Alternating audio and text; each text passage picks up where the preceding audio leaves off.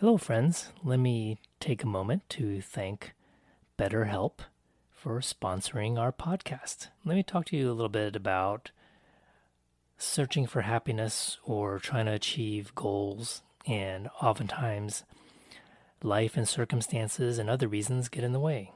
So, BetterHelp will assess your needs and match you with your own licensed professional therapist. You can start communicating with your therapist within 48 hours. And it's not a crisis hotline, okay? And it's not self help, it's actual professional counseling, but is done securely online. You have access to BetterHelp's network of over 20,000 counselors with a wide variety of expertise and training. And this is also about accessibility. If you don't have a counselor in your area to see in person, then this could be a great solution for you. So, this service is available for clients worldwide, and you can log into your account at any time and send a message to your counselor. So, again, accessibility. You'll get timely and thoughtful responses, plus, you can schedule weekly video or phone sessions so you won't ever have to sit in an uncomfortable waiting room as in traditional therapy. BetterHelp is committed to facilitating great therapeutic matches, so, and they make it easy and free if you want to change counselors if necessary. It's more affordable than traditional offline counseling, and financial aid is available. BetterHelp wants you to start living a happier life today. So visit betterhelp.com. That's better, H-E-L-P dot com slash psych explained and join the over 1 million people who are taking charge of their mental health with the help of experienced mental health professionals. And there's a special offer for my Psychology Concepts Explained listeners. You can get 10% off your first month at betterhelp.com slash psych explained. You can see the link in the show notes. Thanks again to BetterHelp for sponsoring this episode of Psychology Concepts Explained.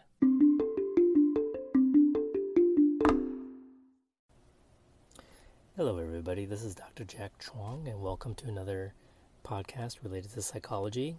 And today's long form lecture is related to the chapter normally found in an Intro to Psych textbook or course that is called Lifespan Development. Now, I like the fact that this course, whether you're taking a lifespan course or taking this, reading this chapter, covering this chapter in your course, that I like the fact that this term lifespan is used because this is also representing the field of developmental psychology. And developmental psychology oftentimes gets mis- misunderstood for being child psychology. Okay? So, child psychology is very limited in terms of the age range of what the researchers are looking at. But lifespan, as you can see, covers the entire lifespan. And by the way, I'm recording today's episode from my mobile Psychology Concepts Explained studio, which is our Class B camper van, parked outside uh, in the family's uh, extended family dri- driveway. That's the only quiet place, solitary place where I can think and to do a lecture like this. And thanks to the small dog next door, um, you can tell that I'm not alone. okay, all right, let's go ahead and get started. Uh, so, I'm going to cover some of the major concepts in a lifespan chapter. Now, of course, this is never, any of these lectures are not going to be uh, comprehensive. Your course may focus on different subjects, uh, so there may be some subjects I might neglect, but even for my own students, I'm not covering every single subject that you should be reading, but I'm covering some of the big ones. Okay? And think about lifespan as how we change over time. Okay? From conception, our genetics, all the way through death, and our rituals regarding grieving. That's what lifespan is about, and every issue up until then. So it focuses on our biological changes, as well as our mental or cognitive changes. Where, when do we peak? When do we start to decline? Uh, what are some aspects about our cognition that changes over time? as well as our psychosocial development, right? So, psychosocial has to do with uh, our connections with others, right? In terms of how they affect our well being. Yeah, I'm going to have to do something about that little dog. No, I'm not advocating violence, okay? Um, but I might have to close a window here or there. It's already humid as it is. Okay, so what is lifespan development? And if you're listening to this on the audio only, um, I'm using the OpenStax.org Psychology Second Edition PowerPoint slide to guide through this uh, conversation. So I'll try to be as thorough as possible for you who are only listening. Well, as I mentioned just earlier, developmental psychologists typically, and you'll see this in a typical lifespan psychology textbook, and the ones that I use by Kathleen Berger also do this, is that our lifespan has three different domains or, or areas of focus. There's physical development, of course, that means changes in the body, the brain, our motor skills. And whenever you see the term motor skills, it refers to our physical movement, okay? And anything related to our health and wellness, like our weight, uh, changes in the blood, uh, our cholesterol level, obesity, that's all part of physical development. Cognitive development is another category where it focuses on uh, how we make sense of the world, uh, how do we solve problems, language development, okay, reasoning, creativity, how we learn. And then the third category is psychosocial development, and that has to do with our social relationships, our personality, how we express our emotions, okay? So it's a combination of the word psychology and our social connections. And the normative approach, and this is this has to be talked about in the field of psychology. I think a lot of people hear the word normal and they're wondering, well, does that mean there is such a thing as normal versus abnormal, like say behavior or development? Well, think of here normal as a statistical word, normative, right?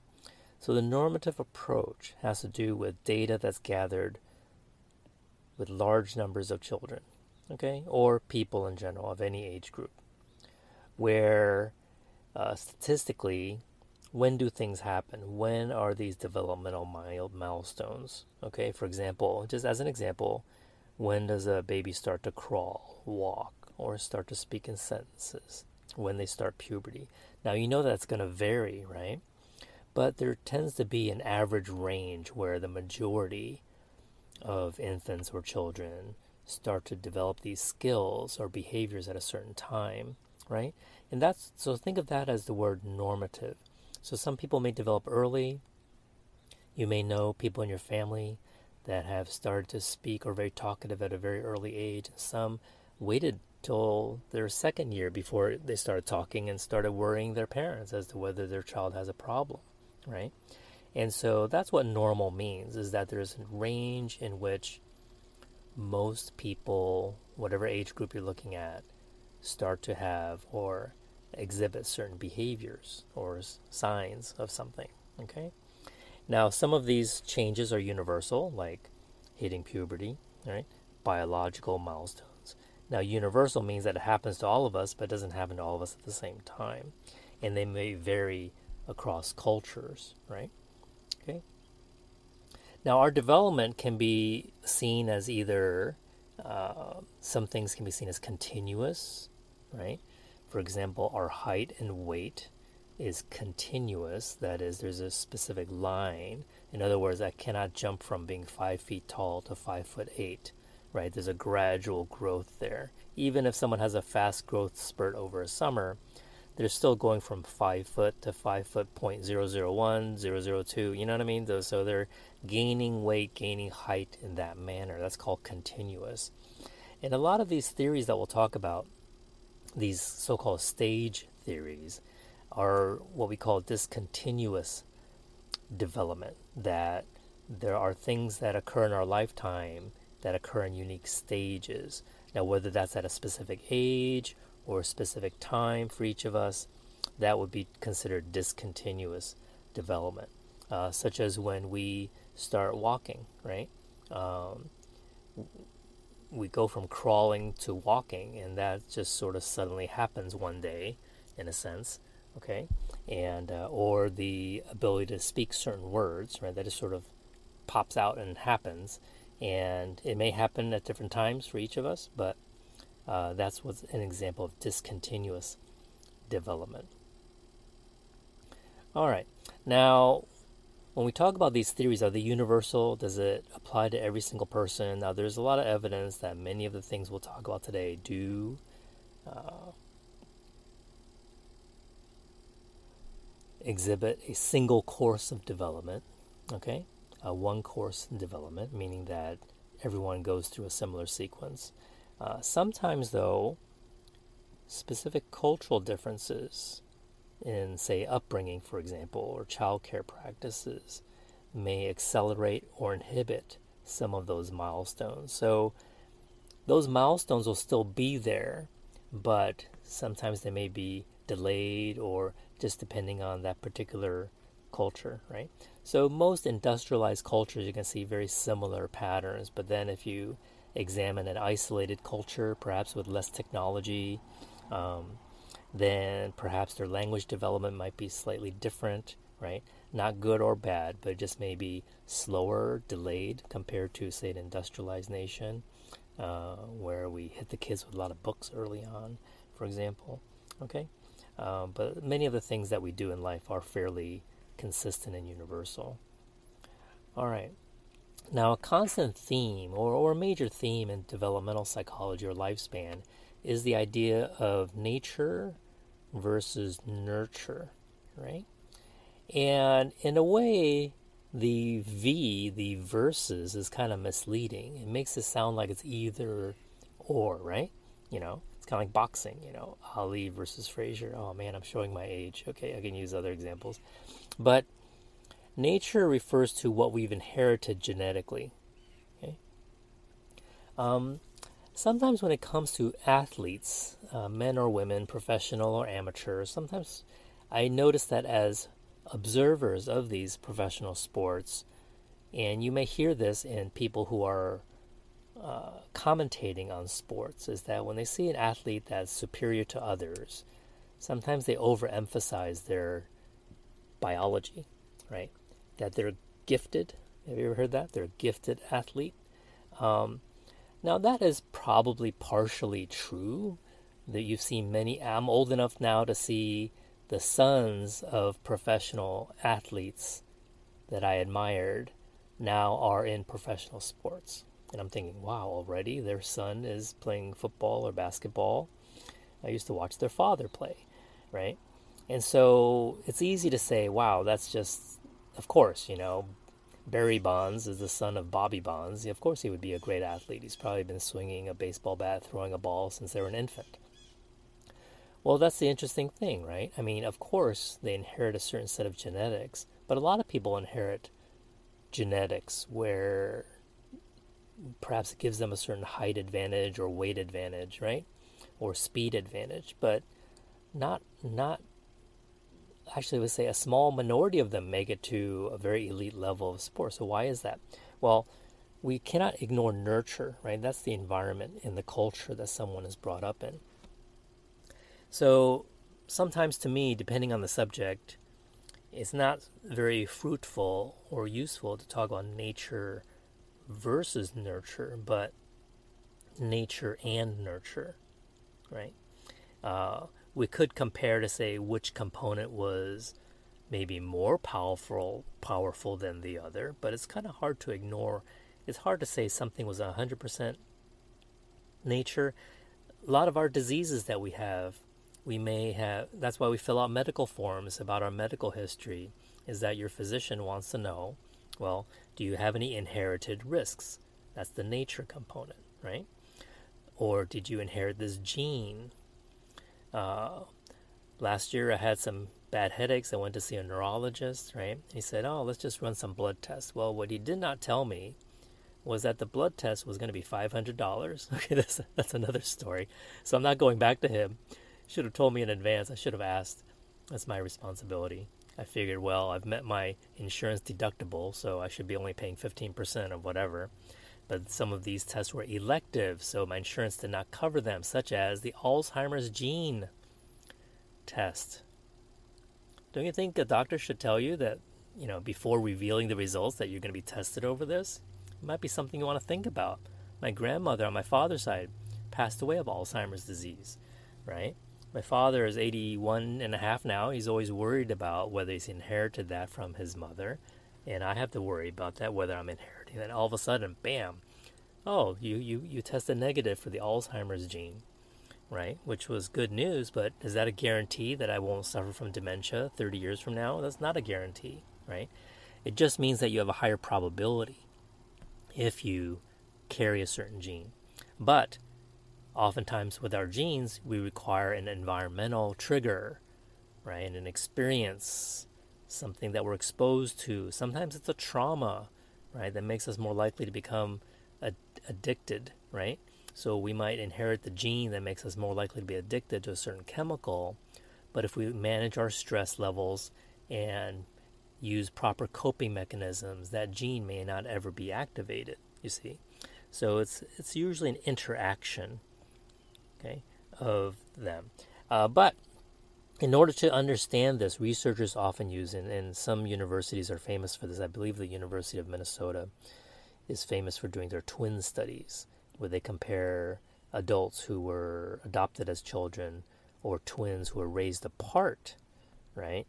And do a bunch of measurements and personality tests to see what kinds of things are they similar. If two people were raised in different environments and different socioeconomic statuses, one person, let's say one of the twins was uh, adopted by a wealthy family, one was adopted by a relatively poor family with a different diet. How do they end up 40 years from that point, right? And so you can make a determination that, well, if they chose similar careers, if they had similar education, they're exactly the same height and weight, then you could say that, wow, you know, their genetics, that there must be a really large genetic component to this. Uh, my coffee's cold now. All right, let's move on. Okay, so in this segment, we're going to talk about theories of development. And when you take a lifespan course, what's interesting about that is that from chapter 1 through chapter 25, or however many chapters you have in that book, you will cover a little bit of these theories along the way because these theories oftentimes cover the entire lifespan. So we're going to talk about Sigmund Freud's very controversial psychosexual theory of development. We'll talk about Erik Erikson's psychosocial theory of development, which some might think of as an improvement over Freud, even though they're both psychoanalysts. Um, Jean Piaget's cognitive theory of development, which is also one of the most famous uh, in a lifespan course. So you can't go through a lifespan course or chapter without learning about Piaget. That's supposed to be an asterisk. Okay, so then we finish up with uh, Kohlberg's theory of moral development. Now, this is pretty interesting too.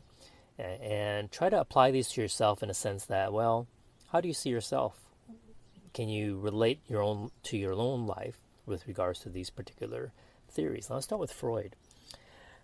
And I could really spend 30 minutes on each of these, so I'm going to try to be relatively brief if possible. Now, one of the main takeaways of Sigmund Freud's theories, and remember, he's an Austrian physician, psychiatrist, okay? And one of the most influential because a lot of his ideas still persist in our current culture. But the downside is, I'm, I'm giving you a nutshell explanation about Freud, is that a lot of his ideas, because of the concepts the way they are, they're very difficult to prove or to study uh, scientifically. Okay, if you believe that our childhood experiences somehow have an influence on us as adults, they shape our personalities and behaviors, then you're kind of in line with Freud. And a lot of his ideas persist because they make common sense, right? Um, even though they're very difficult to say prove or disprove.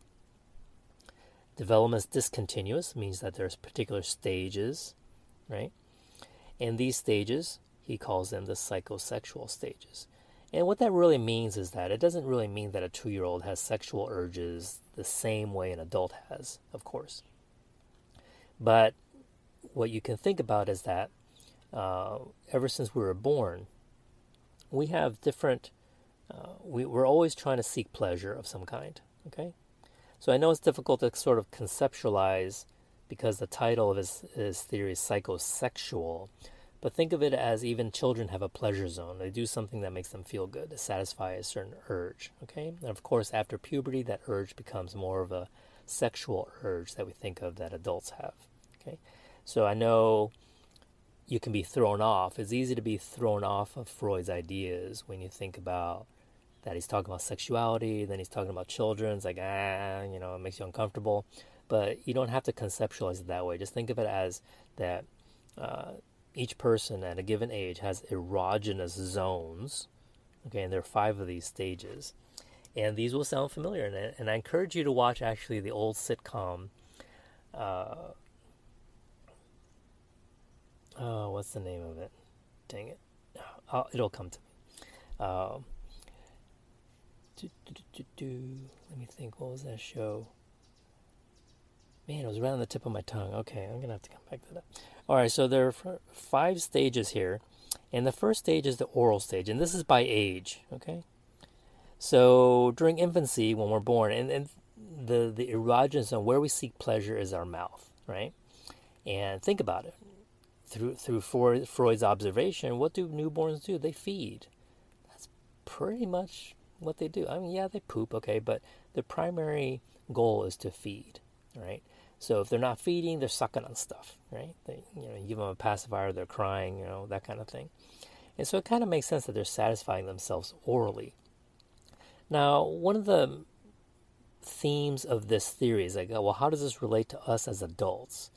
Is that even though you may not have a conscious memory of being a baby and, and being fed and all that, the idea is that, remember, Freud believes that we have an unconscious. So these early life experiences are buried in our unconscious level, right? That we don't have easy access to. And if we do not go through a certain stage with proper parenting and nurturing, then we could have a conflict that he calls a fixation. Okay?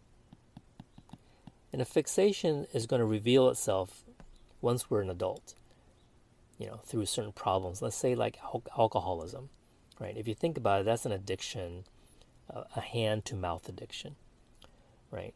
Um, someone who's a compulsive eater, that's a hand to mouth addiction.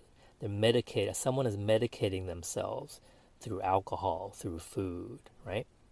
So if Freud would have observed this patient today, they would say that, wow, you have an oral fixation right? So, according to his theory, something must have happened to you early on where your oral urges were not satisfied. Maybe you were not given enough food at that age, enough nurturing at that age, okay?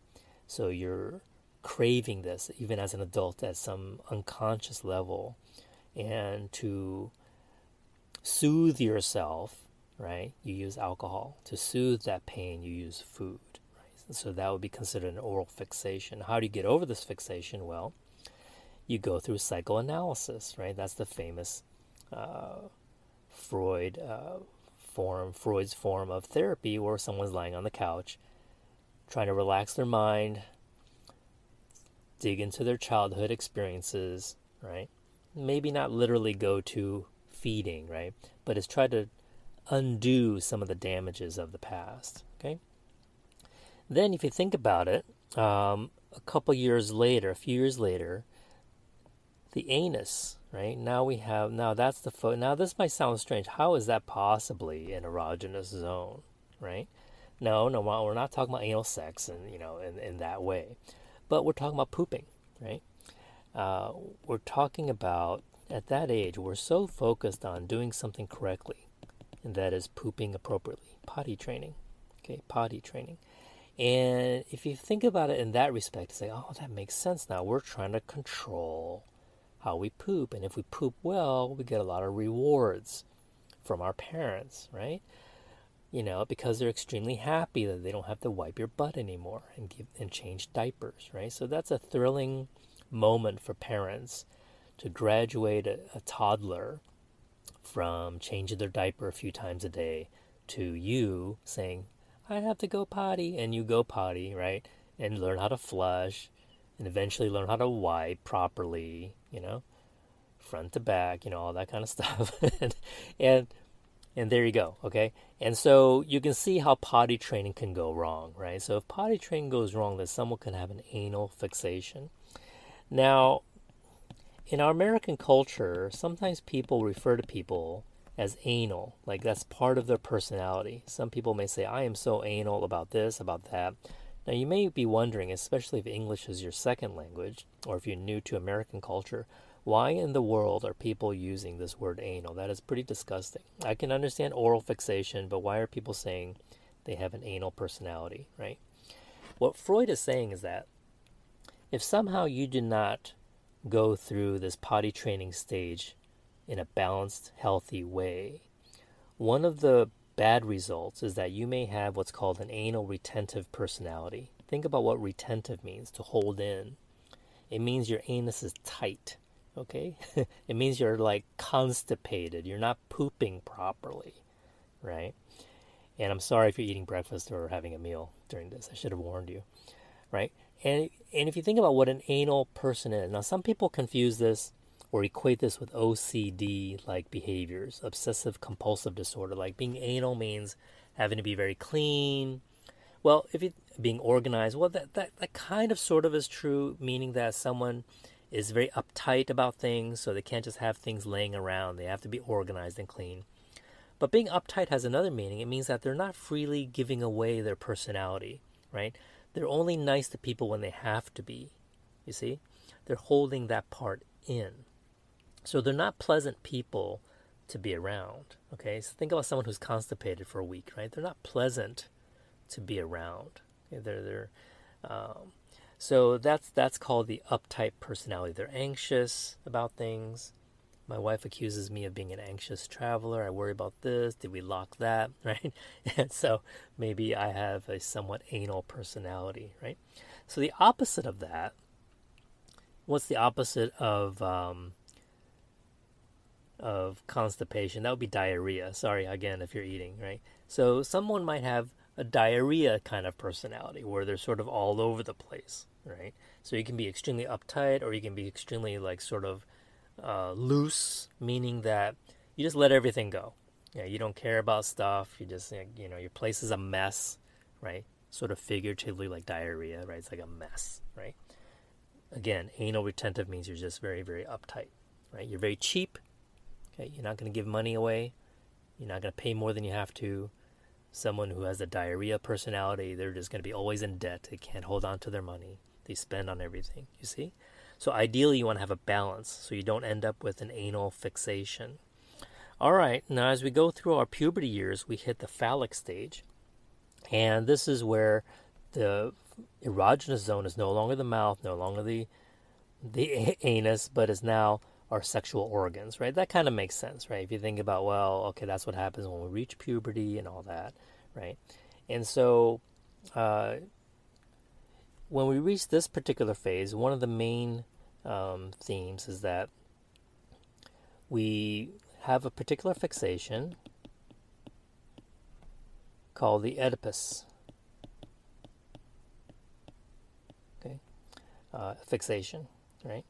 Um, and what the Oedipus fixation is, is that Freud believes that in a heterosexual sense, boys have an attraction to moms and mom and girls. Uh, well, let me rephrase that: the Oedipus complex. And girls suffer from the Electra complex. Means that Oedipus complex boys have an attraction to mom, Electra complex girls have an attraction to dad, right? And so let's think about that from the boys' point of view. What does this really mean? Is that um, if if you think about how you know while you may not literally feel like you have the hots for your mom, okay, you have a sexual attraction to your mom, right? We that's socially unacceptable, right? Because that's incest, right? That's a very incestuous thing, right?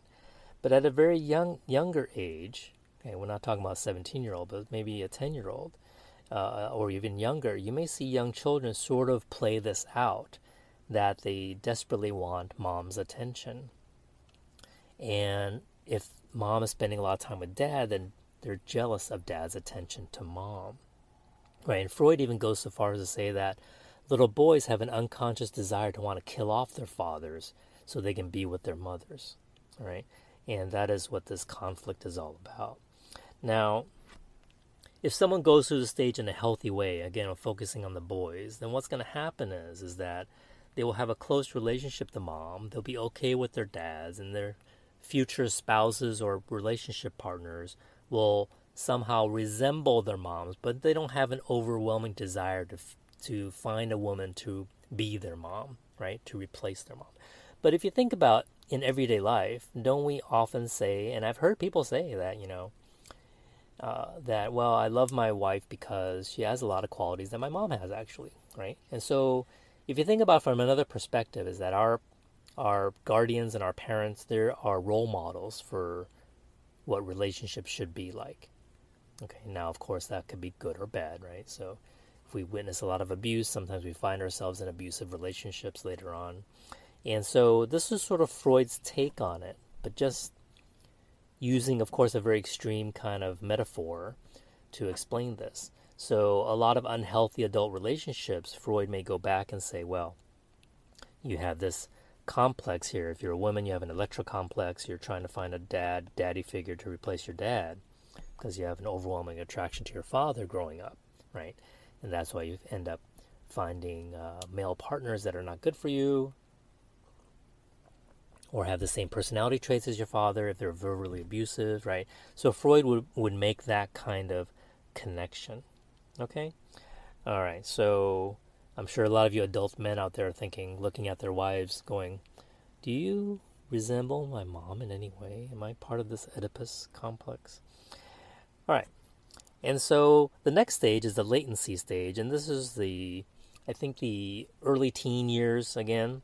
Um, and if you think about kids in uh, primary school and early teens, latency stage means that there's really no fixation going on here. There's no particular erogenous zone. It's kind of like, man, let's just take a break from all these hormones. And kids are focused on school. They're not really going out there, uh, you know, chasing boys, opposite sex relationships, or adult style relationships. And then the genital stage, this is where we're um, a little bit older uh, in terms of hitting puberty. So if I if I said the phallic stage is when we hit puberty, that was that was a mistake. Okay. Um, so the puberty, this is what we think of as the adult stage, where our focus is on our physical genitals, and um, so obviously, if we go through this stage in a very healthy way, then we'll end up with fairly healthy sex life and relationship, adult relationships. But if somehow we have a fixation at the genital stage, then perhaps someone may have some sort of sexual addiction and some sort of imbalance in some way. So, really, the key idea to take away from here, if you want to use this idea in your life in a useful way, is to think about balance, right?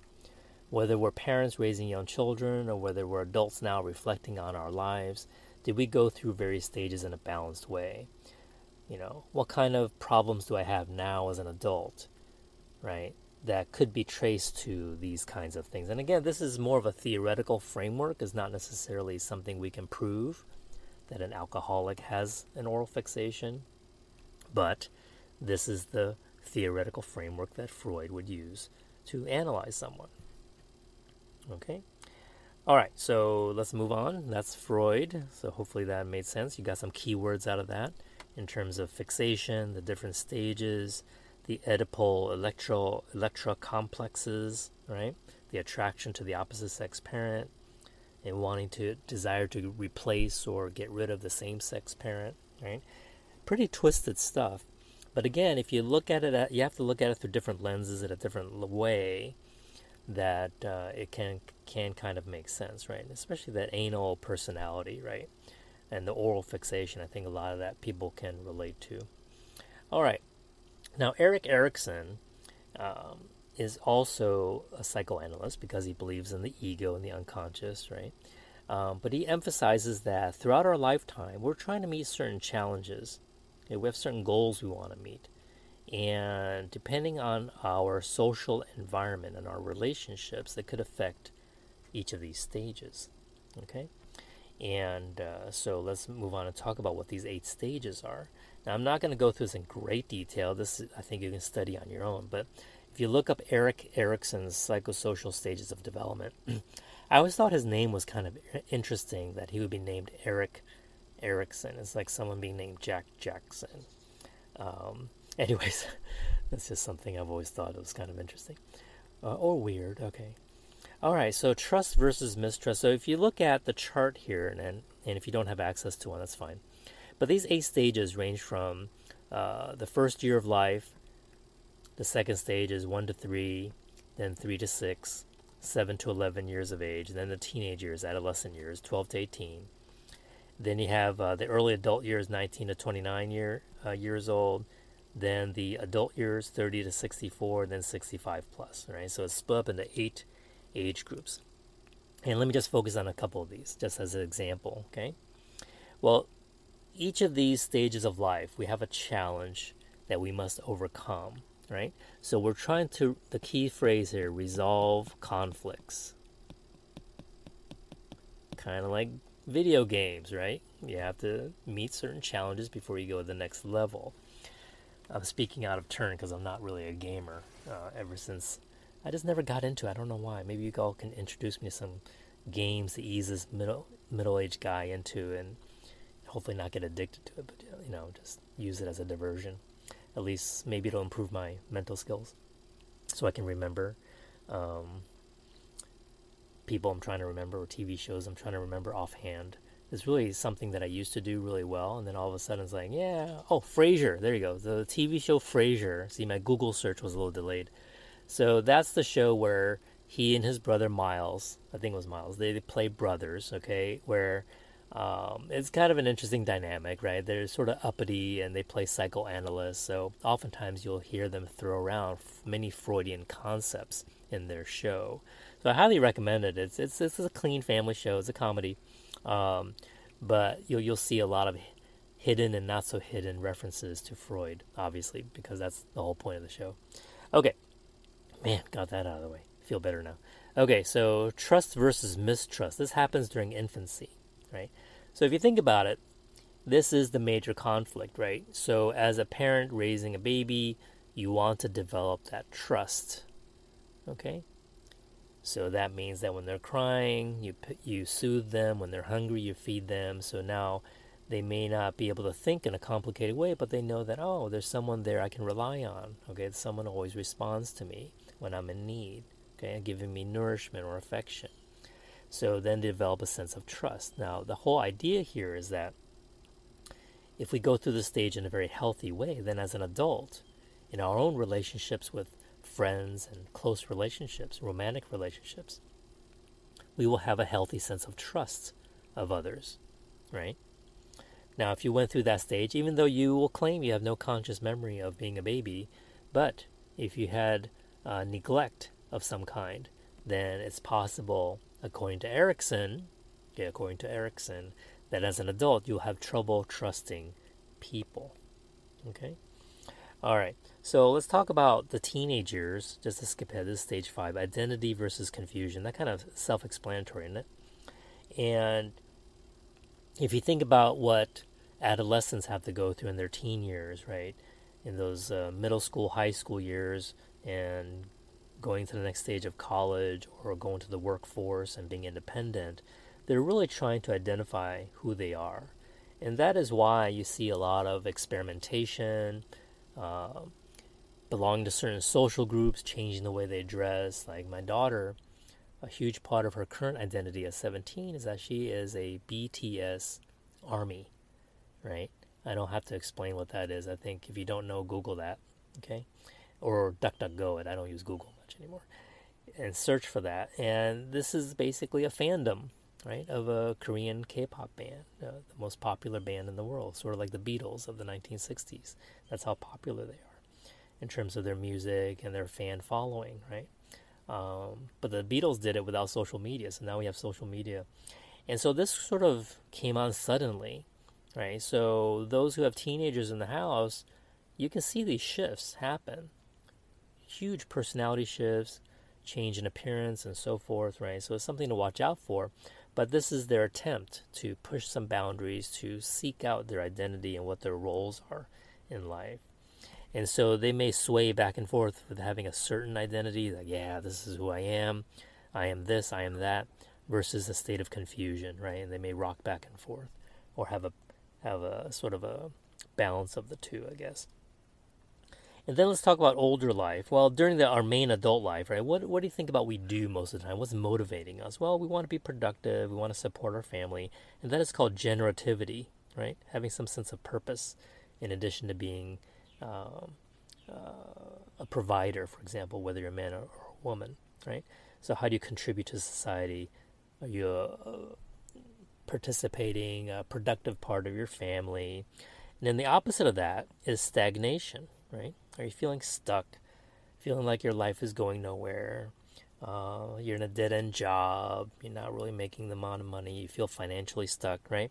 So, this 34 year span of being an adult in your 30s all the way through your early 60s, pre retirement age, this is the main conflict. And I think a lot of us can, can relate to this, right? It makes a lot of common sense that at this stage in our lives, this is what we're doing. So at 53, at the time of this recording, um, yeah, I've gone through a lot of this. I've thought about, well, do I need to switch careers? I want to maybe spend less time in front of a computer because I teach online and I'm in front of a screen all the time. Maybe I can go work at a national park and be outdoors, right? And uh, and have a chance to travel a bit, right? And so, do I want to do that? Okay. And right now we sort of have a a balance of that. We travel, slow travel the world, try to be as economical as possible. I teach online, so it gives us some flexibility.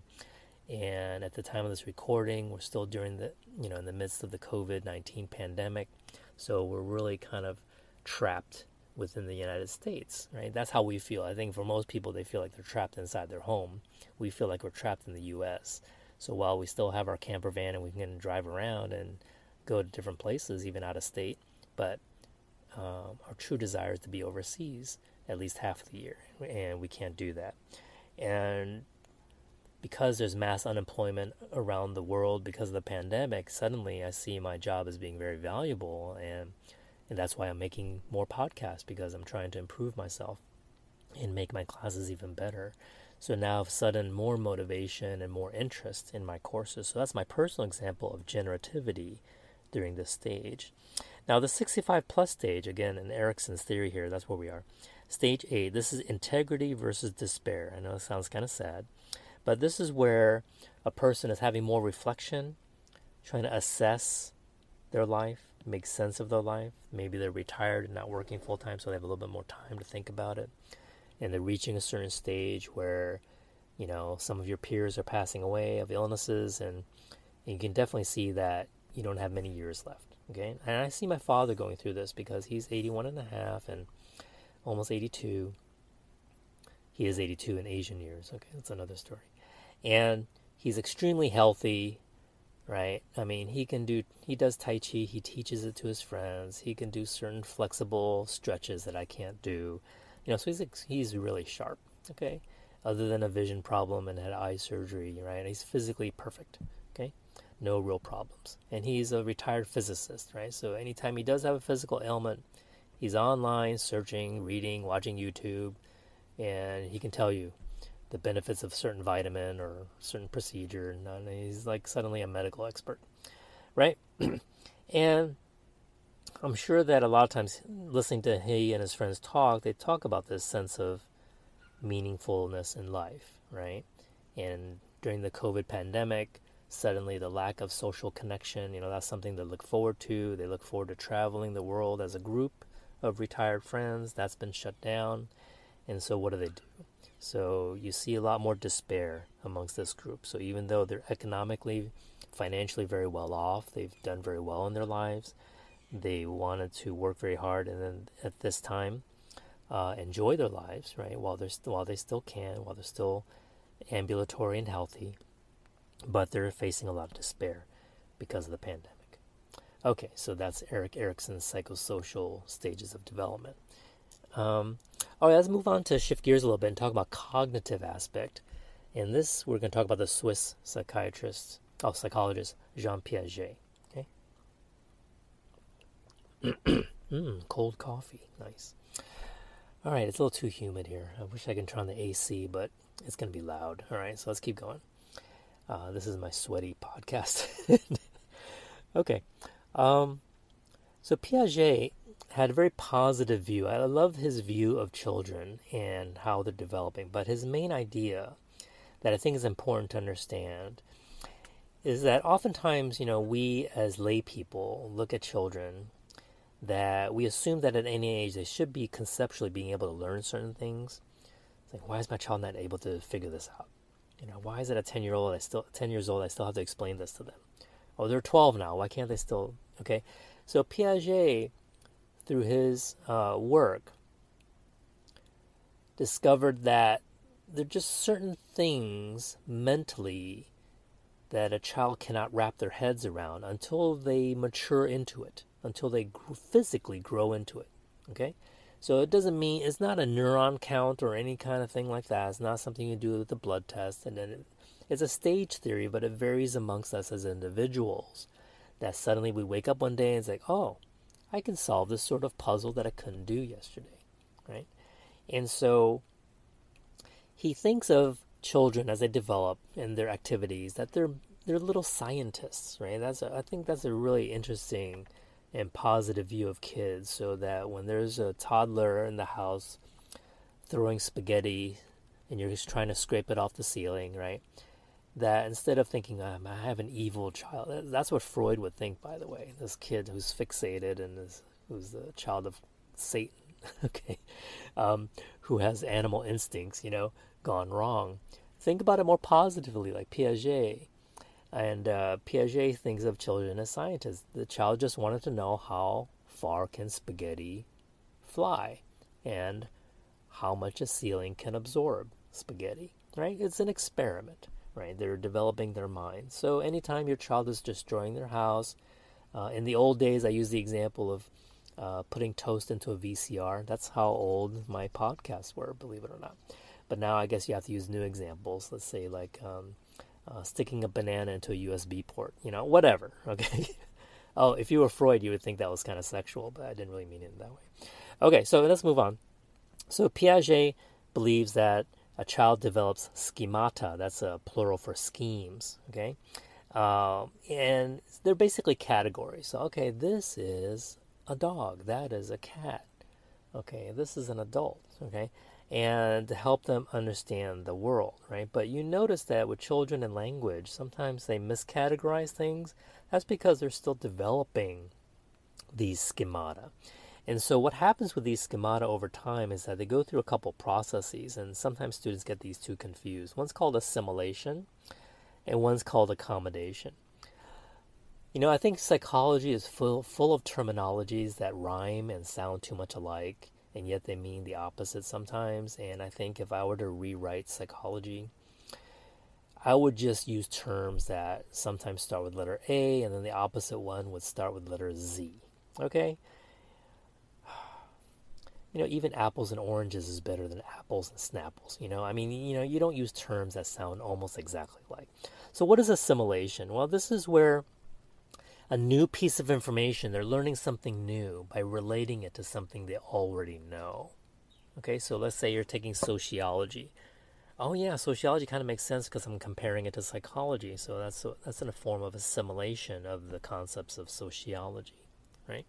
Now accommodation is where you have a new experience and it changes your existing schemata. So maybe you learned about uh, industrial organizational psychology, right? and you didn't hear about this this before, and you realize that oh, you know, my job in my H Human Resources Department, HR, they have a bunch of psychologists working there. I had no idea. That's called accommodation. Your concept of psychology, your schemata of psychologists and what they do, their careers, suddenly has altered. Right? You have to reshape that, and that's called accommodation. Okay. So again, you have to use some memory mnemonics to kind of kind of make sense of assimilation or accommodation. Oh, is that a cool breeze? I need to open the window.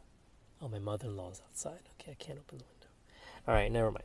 All right, so that's assimilation and accommodation. Now, this is what Piaget is most well known for his stages of cognitive development. All right. And again, this is by age. Now, if you're older than 12, then you're in the last stage, okay, called formal operational. Newborns to two year olds are in this stage called sensory motor stage. Now, if you were to take lifespan class, there are many more sub stages within sensory motors, but we're in intro to psych right now at this level. So let me try to just make sense of each of these stages for you. So the sensory motor stage, think about what this word is made of. Sensor, okay, or sense senses and motor. So sensory, this is our senses, what we feel and touch and see and hear. And then motor is our movement, right? So if you think about what babies do to try to make sense of the world, aren't they just touching everything, right? Putting everything in their mouth, tasting everything, right? And throwing things around. This is sensory motor, right? And this is their understanding of the world. They're trying to learn of the world this way. That's why we have all these very, you know, um, stimulating things to hang over a crib that that turn in circles, that make sounds, right? And you notice that infants and toddlers, they, they never get t- tired of a sound, no matter how annoying it is to adults, right? It seems to be a correlation that the, the, the greater annoyance to an adult is something they want to hear repeatedly, right? Like the sound of those little hammers that make the squeaking sound, quick, quick, quick, right? You know, it just doesn't matter. So, and I'll, you know, so I remember going through this stage with our daughter, and, you know, for her, that, not me, okay and going through the toy section and trying to think of what toys to pick up. And she really liked this little lawnmower kind of toy that has that bubble with the balls in it that pops the moment you push it, right? So it's pop, pop, pop, pop, pop, pop. And my wife and I looked at each other and thought, hmm, no, not that one. Okay, unless we're at a park or somewhere outdoors, yes, you can use that. You can you can develop your brain using that, but outside. All right. So that is the sensory motor stage. Now, one example of the sensory motor stage that occurs is object permanence. Right? This is something that kicks in maybe nine months of age, and some researchers say even earlier, but the average is about nine. Um, a newer researcher claimed as early as three months. Okay, so object permanence, and this is something we all as adults take for granted, is that we understand mentally that something still exists even though it becomes out of sight. Right? So if we're driving down the road and you know there's a car behind you, then they change lanes to pass you, but you don't see them in your mirror. They did not just disappear into thin air, right? The car is still there, right? Uh, a person walks out of the room, you know that they're in the other room. They didn't just disappear. But think about why peekaboo is so exciting for infants and little toddlers in a stroller, right? Where you hide your face behind your hands and then they suddenly squeal when they they're all happy when they see you that's because you are literally disappearing and reappearing. So yes they're freaking out okay? It's like why is he why did dad just disappear and all of a sudden he reappears out of nowhere? And we observe that as giggles and laughter like they're amused but you're probably traumatizing them. Okay that part i'm kidding. Okay they're probably just enjoying the stimulation of it. Um, and that's why you can test them, right? You can have them play with the ball, roll the ball under a couch, and see if they're actually looking for it or trying to reach for it. Your dog might be, but your infant or early toddler may not be. They may just think, oh, well, I'll play with something else. The, the ball literally doesn't exist. Okay. So object permanence is something that kicks in. Again, biologically, naturally, it's a mental skill that just kicks in. Okay.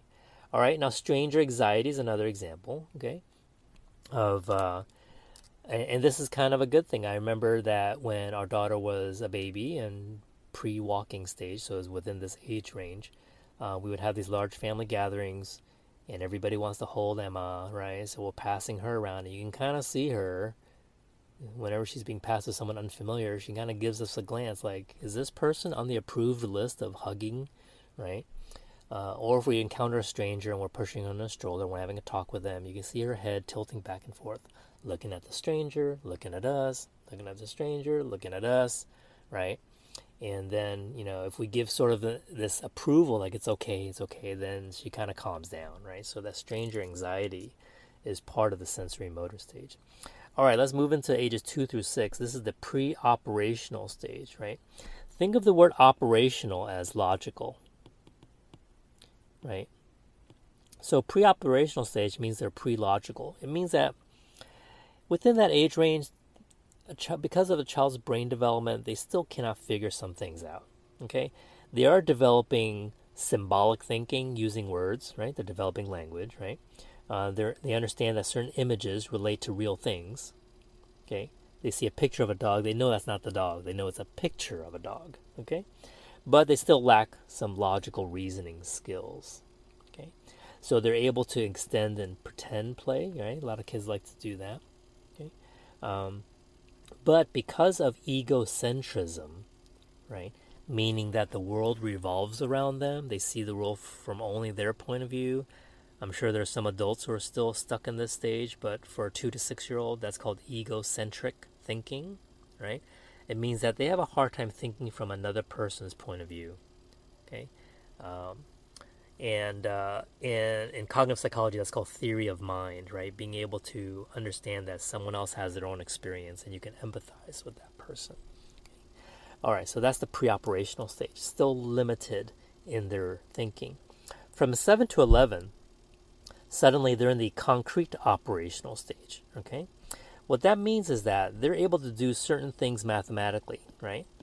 So they're mentally able to solve certain types of problems they weren't able to do before, not because of access to a math book or having a math tutor, but because of just their brain developing into that phase. And they're able to understand the principle of conservation. And I wonder if in the book this graphic is uh, a typo. They wrote in conversation. I think they meant conservation, right? So, what is that? Conservation is just this idea in physics that you take an object, and no matter how much you change the shape, that object, that mass or volume is still the same. So, for example, if I were to pour a cup of coffee from this uh, mug of mine and pour it into a tall, skinny glass, I know that the same amount of liquid is in that glass, even though it just looks different. That's called the principle of conservation, right?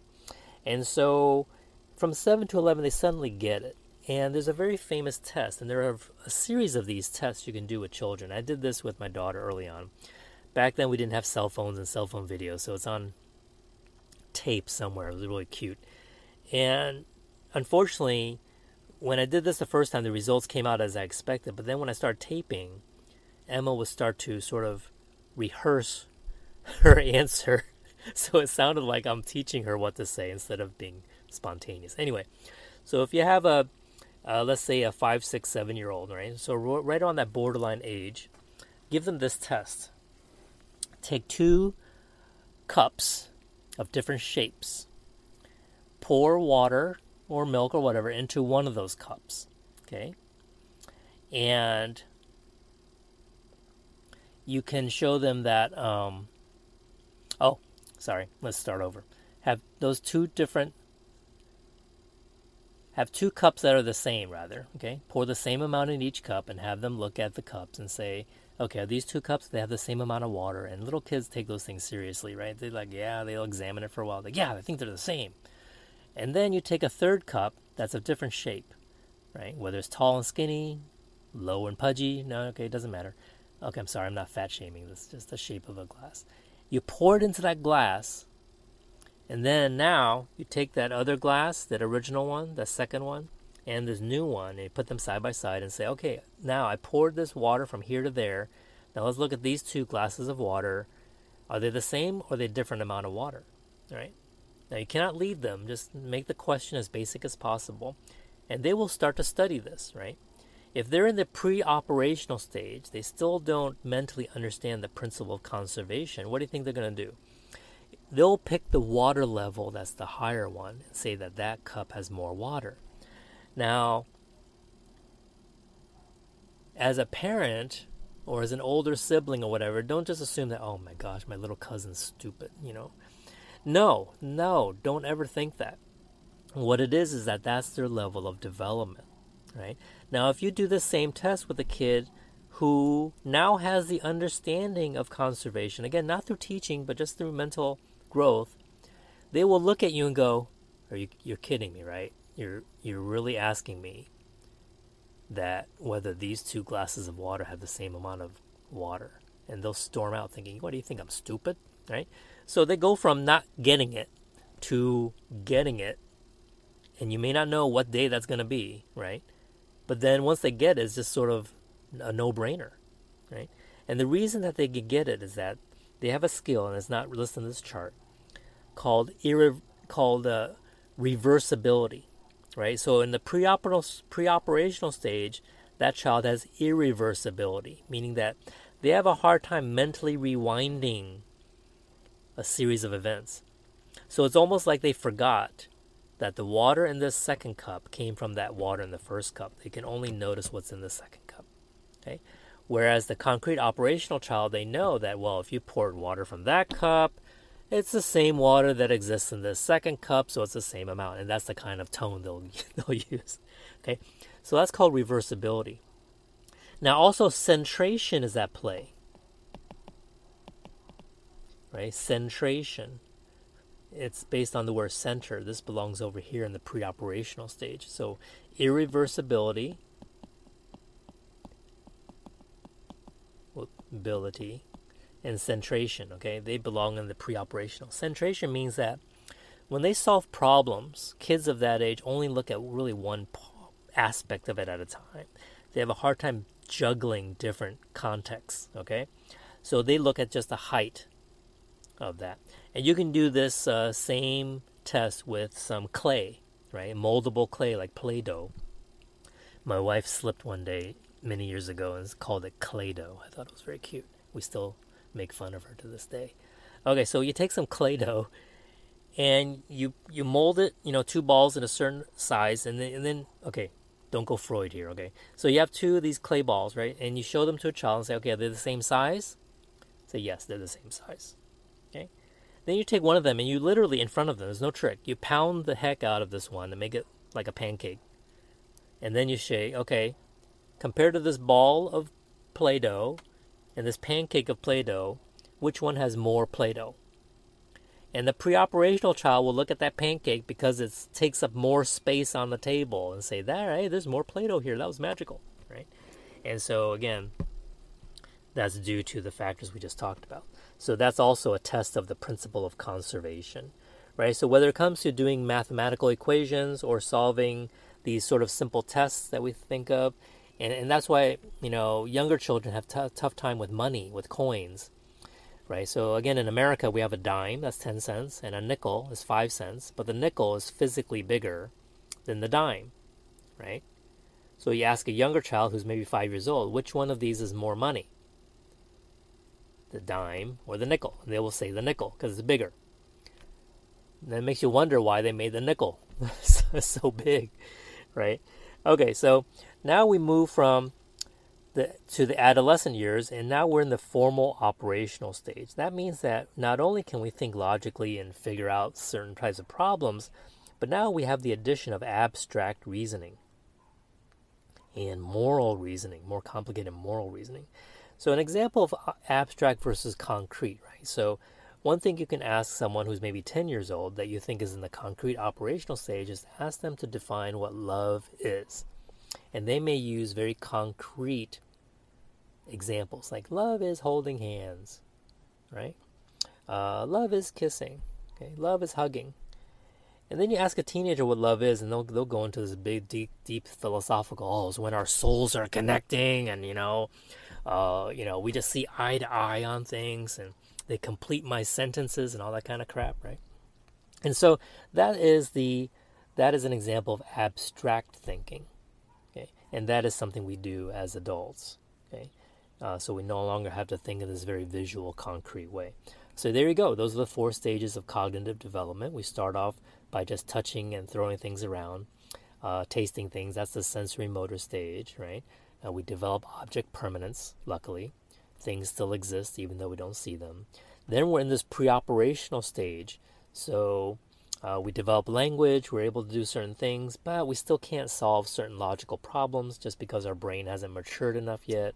We suffer from irreversibility. We can't, it's like our rewind button is broken on a video player. Can't play things back. We suffer from centration. Now, these are not disorders, okay? It's just a normal state of mind at that stage. But we're developing language pretty good, a lot of words. And then we ease into concrete operation. We wake up one day and we understand that we pour water into different containers and it's the same amount. It's amazing. Okay? But we're still limited because we still see love as holding hands. And then we graduate into the formal operational stage where suddenly we're philosophers. Okay? And can think in abstract ways.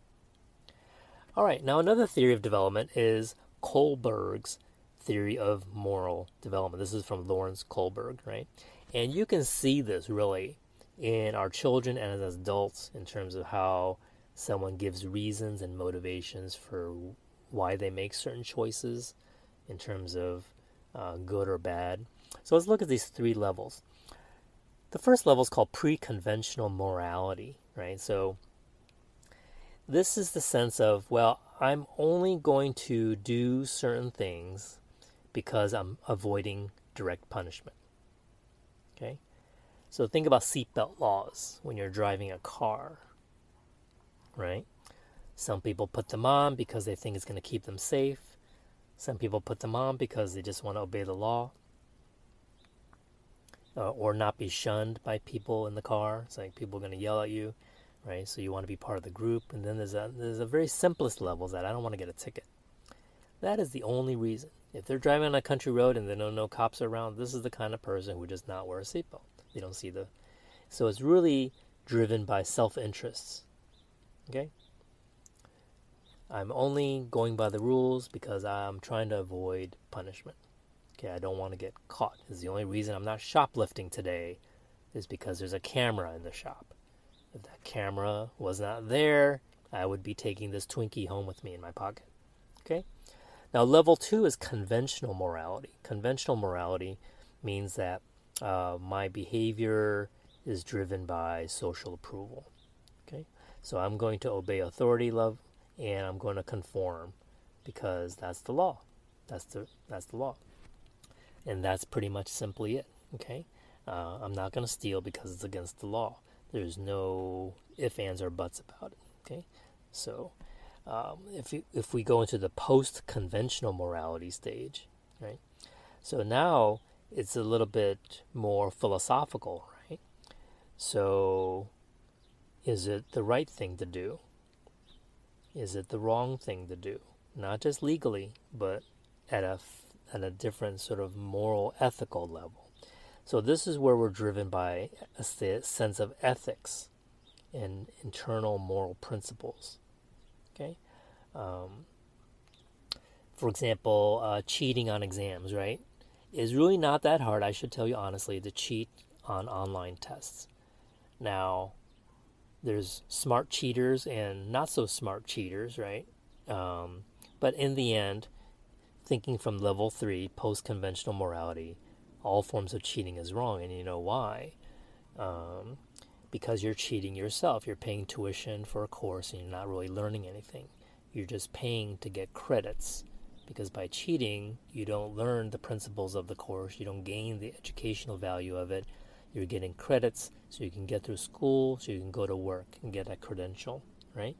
So, in that in that sense, you know that person cheating um, is is really a level one kind of behavior, right? Driven by self interest. I just need the credits and I'm getting out of here, right? Um, so they're not they're not really driven by a, sense of uh, conventional morality um, or a sense of a higher level of doing the right thing, which is level three. Okay. All right. So that's Kohlberg. Now uh, here I'm going to try to, and again, this um, podcast lectures lasting quite a long time because we had to go through the, some of the major theories there. And these stages of development. So, in a typical lifespan textbook, what you're going to see is that there are going to be these stages, and sometimes broken down into even more groups. So, we have the prenatal stage as the stages of pregnancy, infancy through childhood, and oftentimes the childhood phase is split up into two different groups. So, these are the groups, these are age ranges, stages of our life adolescence, right? A lot of changes happening there. Then we have emerging or young adulthood. then we reach adulthood. Okay, um, and sometimes there's adulthood is split up into middle and later adulthood. So if you look at a lifespan textbook, these are the chapter segments you'll see, right, or sections. And then within that, you'll see a lot of the theories of development interspersed throughout these chapters. You know, growth, about biological growth, about cognitive changes, and so forth. Okay? All right, so let me just breeze through some of these stages just to give you an example, right? So, for example, during the stages of pregnancy, instead of using the term trimester, um, it's typical for lifespan psychology course and biological psychology course to use terms uh, such as these, these three terms. First of all, there's the germinal stage, right? So this is where um, the egg becomes fertilized, and uh, so this is just the first couple of weeks. So a person may be pregnant and not even know it during the germinal stage, most likely, just the first couple of weeks. And now the fertilized egg is, has a name called the zygote. So the germinal stage in some textbooks is called the zygotic stage. So the zygote is going to graduate in week three, and now it's called an embryo. Right. So now we're in the embryonic stage through week eight, weeks three through eight. So that's the second month of pregnancy. Okay, so all of this is within the first trimester normally, right? If we're thinking about weeks, so already we're in two two of the three stages, right? So the longest stage has to do with the fetal stage. That's that's the now from an embryo we graduate, we get another piece of paper, and now say, oh, my name is a fetus. Okay, now, this embryonic stage is actually very important because a lot of things can happen in a negative sense during the embryonic stage. A lot of uh, vital growth is happening, so if that's interfered with, then birth defects could happen, as well as in the fetal stage. Okay, so it's important to take note of teratogens, and this is almost anything in our environment or something someone's ingesting that could cause harm to the embryo or fetus, right? So some obvious ones that we know of. So it's basically a list of things to avoid during pregnancy. Alcohol, smoking, drugs, right? Those are pretty obvious ones. And some of the less obvious ones have to do with exposures to chemicals. So if uh, someone in the household was doing yard work and handling fertilizers, right? They bring the clothing into the laundry hamper if the pregnant person is the one doing laundry, they're exposed to those chemicals indirectly, right? Uh, like secondhand smoke, or that's actually called third-hand smoke. So if uh, the residue of a cigarette is on the clothing, right, and then the person is absorbing it or breathing it through the clothes that they're handling, that's third-hand. Second-hand smoke means you're breathing someone's uh, uh cigarette smoke that they're exhaling. Right? That's second-hand smoke. Okay, so that's very, very important. Uh, during our last visit to Taiwan, we saw a lot of signs in public talking about second and third hand cigarette smoke, which is pretty interesting. Right, so obviously the hard drugs, but even prescription drugs or over the counter drugs, someone has to be careful about ingesting. So, teratogens is not only the responsibility of the pregnant person, but it's also the responsibility of the partner and people in the household. So, just be- and because you don't want to expose the pregnant person to any of these things. So I would encourage the partner in the household to, you know, don't smoke in the house, don't drink in the house. You know, those things that you normally would do or normally would share with your partner, just don't have them around uh, as either temptations or as an indirect way of that person ex- being exposed to it, right?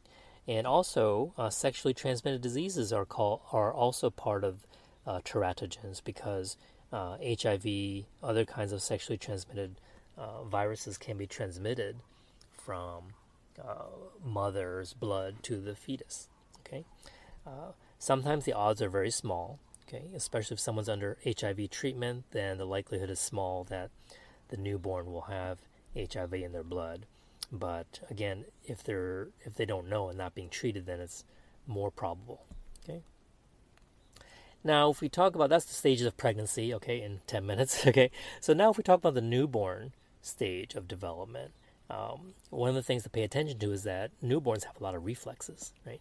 These are just automatic physical reactions that uh, that a newborn is using to respond to their environment. Okay, and some of these you can just test. Okay, obviously they have the sucking reflex. This is just something they do, It doesn't even have to be food. It could be any object. It could be your finger, right? They're going to suck on it. It's just a reflex. They have no control over that.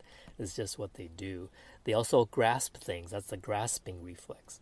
Some people confuse the sucking reflex with the rooting reflex, right? The rooting reflex has to do with when something touches the newborn's cheek, they turn, right? Well, usually it means that they're turning to suck and to eat, right? On a bottle or breast or nipple. Well, that's not, that's a combination of rooting that leads to sucking. So some people think the rooting reflex is the sucking reflex. So they're actually quite, they're different. They're different parts. Then the Moro reflex um, is, and you can see videos on this. I wouldn't do this at home with your baby, but is where the baby spreads their arms out, right? when they have the sudden sensation that they might be falling. Okay, so you see videos of this in a laboratory where they're safely holding an infant and then suddenly sort of like almost act as if they're being dropped, right? Just a few inches, and then they see the arms fling out. Okay, I think as adults we kind of still do that, right? when we think we're falling, our arms just flail out. That's called the Moro reflex, M O R O. Okay, all right, so this, that's really what I want to cover there, just to be brief. Now, in the category of psychosocial attachment, uh, sorry, psychosocial development, attachment theory is very important in the early stages, and and this is a a common discussion item I use for my classes to talk about uh, attachment and what your beliefs are. But the first couple years of life, the parent or caregiver and infant attachment creates an emotional bond, right? And this has to do with how we respond to our infants in need. If we're consistent, just like Erikson said, right, it produces trust, right? So in this theory, uh, by the attachment theories, they believe it develops the same kind of bond, and then this bond can lead to a healthier sense of their mentality growing up and have healthier relationships later on. Okay, so we want a healthy attachment. So some of the famous researchers in the field are Harry Harlow, that you may have heard about, John Bowlby and Mary Ainsworth, and we'll talk about these three people real briefly. So Harlow has to do uh, a very older researcher back in the day, where he did uh, experiments with monkeys and tried to see how baby monkeys would respond to having a fake uh, uh mother uh, in the cage. Okay, uh, would they just see it as an inanimate object? Would they try to bond with it, right? And they, they sort of had a furry texture and a fake head, right? And they found that these separated newborn monkeys, which may be an unethical thing to do, they separated from their mothers and they were presented with two surrogate mothers, right? So one made out of wire mesh could actually dispense milk, one made out of cloth but did not dispense milk. Okay, they spent time in different groups, right? And so, what's interesting was the monkeys actually spent time clinging to the cloth monkey, like for comfort, but went to the wire monkey for food, right? Um, and so the conclusion was that uh, maybe there is something to this sense of comfort and security, right? That is more than just about feeding, that they actually require this sense of physical comfort. And they interpret that as being attachment. Now, the researcher named Bowlby actually furthered this idea and defined attachment as this affection or emotional bond the infant forms with the mother, okay, back in the day, because the mother was a primary caregiver. And it's more or less universal, but it's not only the mother where this can happen.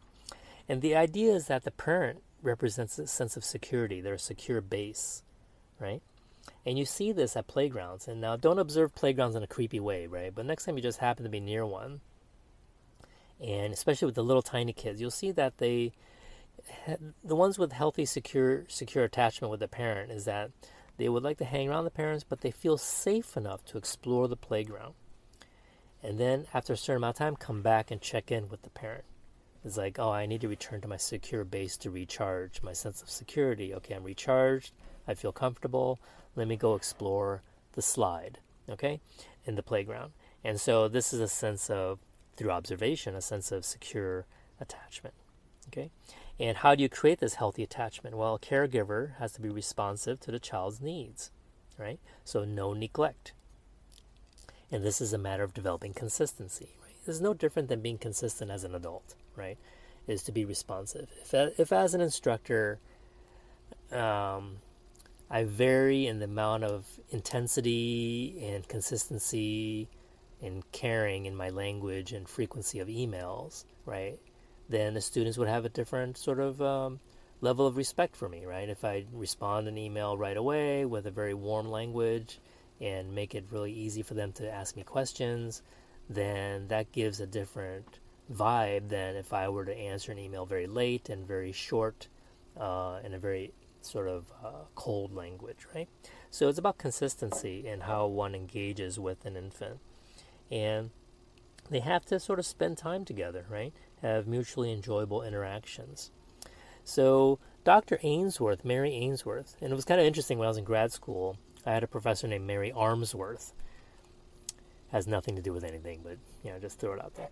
Okay, so Mary Ainsworth was the one who created the strange situation test that's easy to go online and look on YouTube for videos of this, is where typically moms used in research and their infants, they volunteered to be in the study, and so they have a room where there's lots of toys.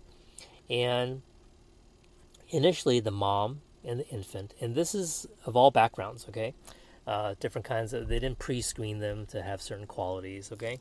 But they would interview them and, and, and find out what kind of relationships and behaviors they're having at home, usually, and then they bring them into the lab.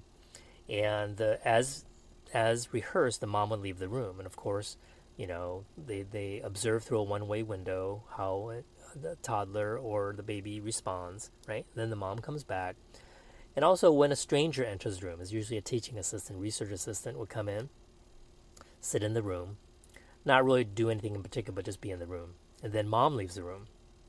How does the infant react uh, when they're left the when they're secure base, their mom leaves the room and they're in the room with a stranger, right?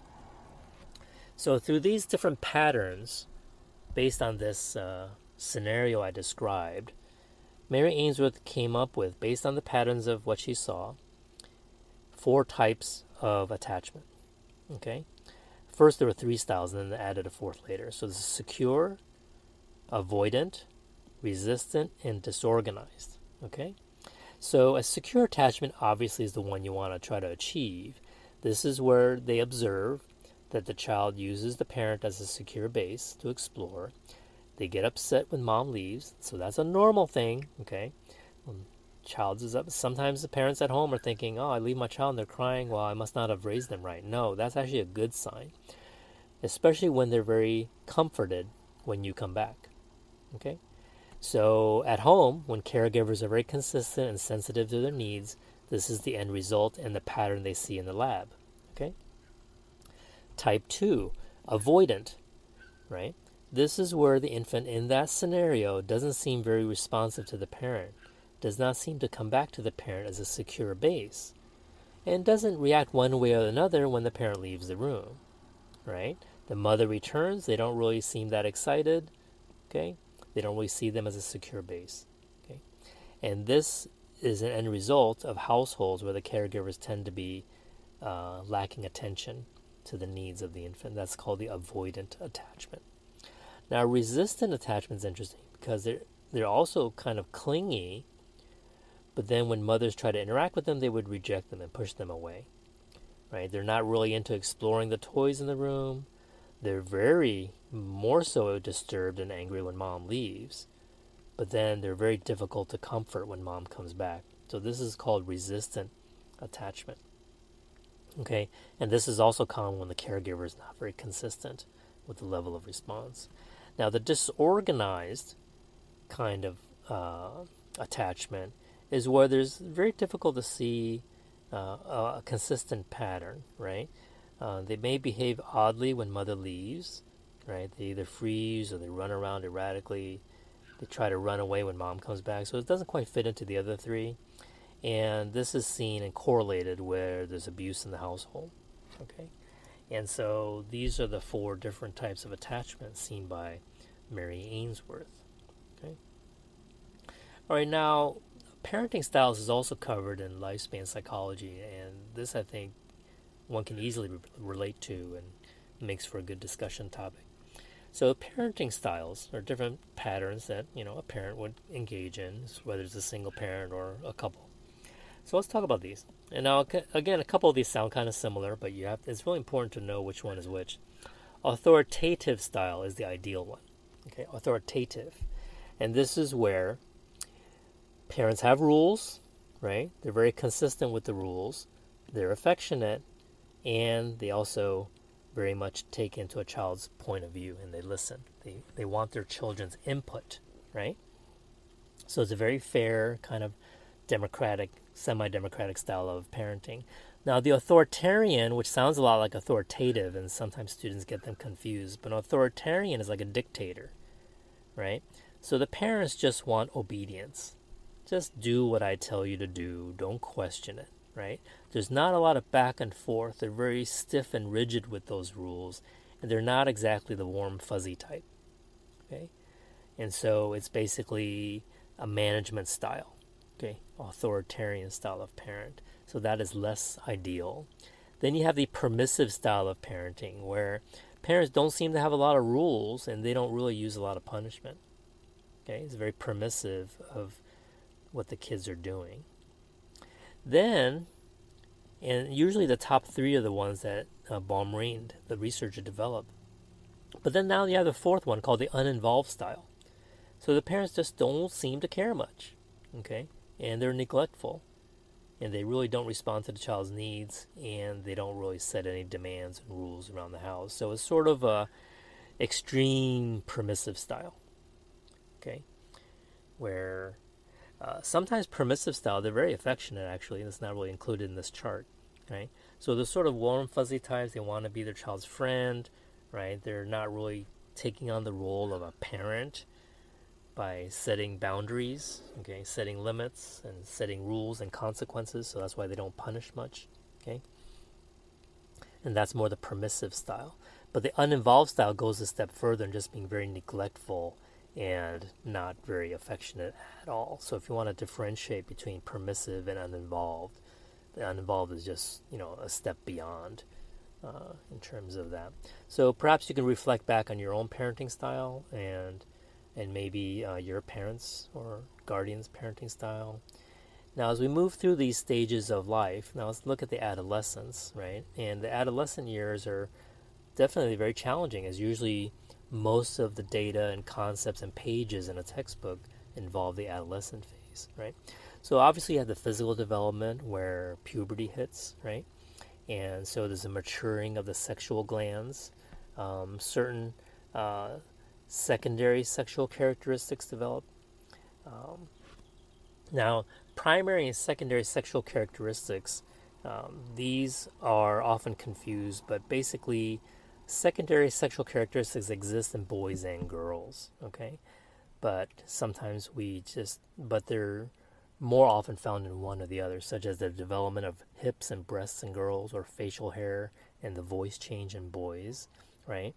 Um, so, if we're talking about the sexual glands themselves, right, the sexual parts, that's what we normally refer to as the primary sex characteristics. Those are the parts that we can see visually that differentiate male versus female. But then these other things that develop, such as the length of one's hair, uh, the shape of one's body, facial hair. Now we know there are females with facial hair, so this is not 100% true. Uh, my sisters, for example, well, should I go there? Um, they actually have hairier legs than I do. I know it's kind of weird, okay? Um, but they always were jealous, like, man, I wish I had your legs. I wouldn't have to shave all the time. So I know, okay, too much information. Okay, and so uh, when it comes to this section of lifespan psychology, there are terminologies like menarche and spermarche. Okay, I always thought these would make great pet names. Uh, not really. Okay, don't do that. Um, but this is the beginning of the menstrual periods for girls and the first ejaculation for boys, spermarche. Okay, menarche is when uh, a female person their first menstrual period, usually around 12 to 13. Again, it depends. Okay, um, it depends on the cultural environment, depends on diet, depends on other types of factors, right? And there are growth spurts that exist in boys and girls, right? Um, statistically speaking, girls reach their adult height by 16. Don't tell my daughter that. And boys reach their adult height by the age of 17. But then again, okay, there's variety there. There's some variation. Or in statistics, we call it variance. Now, another thing to, to keep in mind, especially when you have teenagers in the home, is that a lot of their behaviors really have to do, as we go, go back to Piaget's thinking, has to do with their biological development. So if you think about that, the in these late teen years into the early 20s even the development of the frontal lobe is still still in process in progress right and think about what the frontal lobe is responsible for judgment impulse control and planning think about what most teens are bad at judgment impulse control and planning right so it's not as if the the teen is doing a lot of these reckless things on purpose but you'll see that those reckless type things tend to decrease over the years, right? Um, because of the development of the frontal lobe. All right, and cognitive development over the years in this stage, talking about teenagers, right? So if we refer back to Piaget, more logical thinking skills, um, formal operational hypothetical problems, okay, knowing how to design and plan things, okay, uh, increase in mental capacity, right? Um, an improvement on existing skills. So a lot of things are happening during these teen years, and also during these early years in adolescence, a theory of mind, and, and this is also called cognitive empathy, right? Is the ability to take on the perspective of another person and feel concerned for someone else. So this will increase during adolescence. I remember when we we're living in Thailand, one of Emma's friends in primary school fell and hurt her chin. It was bleeding, bleeding quite a bit. Had a bad cut. And I remember, I remember Emma being just so upset. Not so much that she was traumatized by the sight of blood, but she was just so empathetic and towards her friend who fell. You know, thinking, oh, she must be in so much pain. And it was really interesting to see how much empathy she had for a classmate, which was kind of a good thing to see. All right. Now, if we talk about the emerging adulthood, just spend a couple minutes here. This is the, you know, from 18, right out of adolescence to the mid 20s. This is a stage of development that's added to a lot of these lifespan textbooks. And the reason this is added is because actually, um, and not included in the so called adulthood phase, because in a lot of societies that have become industrialized and modernized, um, those later adulthood stages in life are delayed, right? Uh, marriage, um, careers, and so forth, spending more time in school, delaying having children. So, in a sense, it's almost like an extension of adolescence, but we don't want to call it adolescence, so we call it emerging adulthood, right? Sort of this sense that they're not completely separated yet, they're still um, starting what we normally think of as adulthood just at a later stage. So if we think about adulthood now, it's technically defined as being in the mid 20s all the way through early 60s. Okay, um, and and oftentimes in these lifespan textbooks, it's split up from early adulthood to middle to late adulthood, which is the elderly, 60 plus. Right, and uh, a lot of physical development is happening here. Obviously, in terms of our vision, our skin, some sort of physical decline, uh, muscle mass, and so forth. Okay, but it's not all bad news. Okay, it's not all bad news. Um, cognitive development. Let's talk about that. A couple terms that you should know has to do with our types of intelligence. Um, there's crystallized intelligence and fluid intelligence, right? So crystallized intelligence is our ability to remember facts and information, right? Learn specific skills. So think of the word crystallized; they become very solid, right? Uh, very, very solid and stable types of knowledge, for example, uh, gathered through life experience, through reading, through life experience. Then there's fluid intelligence, right? And this is our um, ability to process information, to reason, right? So it's not about a specific fact or a specific skill, but it's our memory skills, reasoning skills, processing information and problem solving, right? That's fluid intelligence. So there's factual information and skills that's crystallized. Then there's fluid intelligence, right? Okay, and uh, and in adulthood and later adulthood, you'll see that fluid intelligence is what tends to decline uh, over the years, right? Uh, whereas crystallized intelligence t- tends to stay steady or improves over our lifetime through middle adulthood. All right, so let's talk about psychosocial development. I think um, so. A lot of the research is showing that some of the most important things about being happy is our social relationships, right? Having buddies, having uh, people to connect with. Right?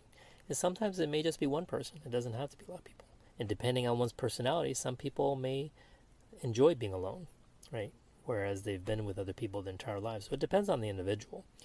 But a lot of research is showing that some of the keys to happiness and long life has to do with either a stable marriage, um, having kids, and having these stable relationships with others. Okay. Um,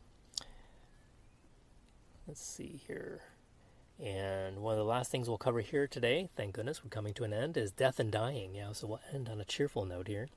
And uh, a lot of these textbooks do cover Elisabeth Kubler Ross from the 1960s and her stages of grief. And again, you'll see this played out in a lot of different comedy shows. I remember there was an episode of Friends, again, dating myself, that uh, had characters go through all these stages, as well as Frasier, of course. Um, I don't know how I forgot the show Frasier. That was actually a nickname my friend gave me during college. Um, used to call me Frasier Chuang just because of psychology major. Yeah, predictable, right? All right. So these stages have to be looked at um, from a different point of view. That is, originally Kubler Ross thought that we went through all five of these stages when we're experiencing grief of some kind, right? And how we view death. But this theory becomes more useful if you think about it more flexibly that people can experience these different stages at different times. And may not go through all the stages. And so if, so it can be useful in that respect if you look at it from a modern point of view that uh, individuals you know are not confined to this theory in a tunnel going in sequence but but there are five different circles that we might jump into at any given time right? So these five stages and and you could and not just they may not just deal with grief, right? It could be stages of shock. Uh, st- you know, the, the reaction we get when we're diagnosed with a with an illness. Okay, so you can think of many different incidences in life beyond grief and dying that this might apply to. So the first one is not denial, right?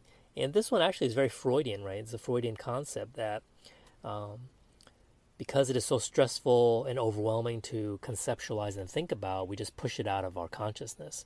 And that's a very Freudian idea. We deny that this did not happen, right? So it could be a very famous person who passed away or something shocking that happened like 9 11. Um, the first reaction was, oh, denial. Like that, that can't be real, right? So you hear a lot of people use that kind of phrase. Um, and then there's anger, stage two. So once the denial wears off, we get very angry. It's like, how can this happen? Uh, you know, how can my mother have cancer? How can, you know, whatever that situation might be, a lot of angry outbursts. But then again, you know, we're all individuals, so you may encounter people yourself that maybe you never went through the anger phase. You went through denial, then you go straight to bargaining, which is stage three, where uh, for example, a person faced with a terminal illness, they'll start saying things to the doctor like, I'll do anything you know, things that I never would have considered. Um, I'll, I'll bargain with God, my God, so to speak, to I'll be a better person and do this in exchange for more years. You know, so this is the bargaining process. Sometimes the bargaining is with their physician, right, or with family members. Then stage four is depression. Uh, this is kind of an obvious one where one feels like they lose a sense of hope due to the situation. And then stage five is acceptance, right, where more or less the person's at peace with what happened, okay, with um, the circumstance.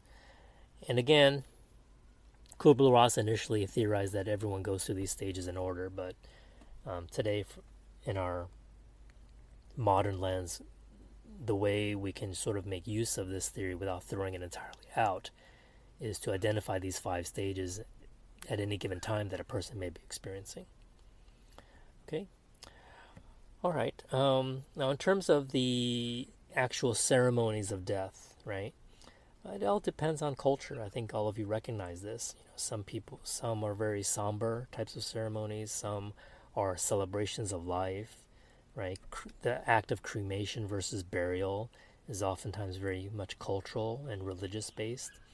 When my grandmother passed away, um, this is back in 2008, yeah, and uh, she suffered from Alzheimer's for about eight years, ten years, and we went to the funeral all the way from Texas to Taiwan. And I had to take a couple weeks, and my employer and some people were questioning, why do you need to take a couple weeks for your grandmother's funeral? You know, some people don't even take time off for their grandmother's funeral, but this is a very cultural thing. Being a grandmother on my father's side, um, there's an emphasis on family name. So, being the oldest grandson, grandchild of this grandmother, that it was important for me to be part of the ceremony and the ceremony, the grieving process, and took over a week, right? And it was a lot of burning of. You may have seen this if you've seen this in uh, uh, some videos of China or in Taiwan. Is that in Taoist culture, uh, where they they um, worship ancestry in a sense, right? So every household has uh, a room, an ancestral room, to pay respects to. And so you see a lot of old portraits and different kinds of um, different types of statues of different gods, uh, different spirits that you burn incense and you do what's called in Mandarin bai bai, right? Paying respect at different times of the year, and you offer food and fruit. So whatever's offered is being sent to the ancestors.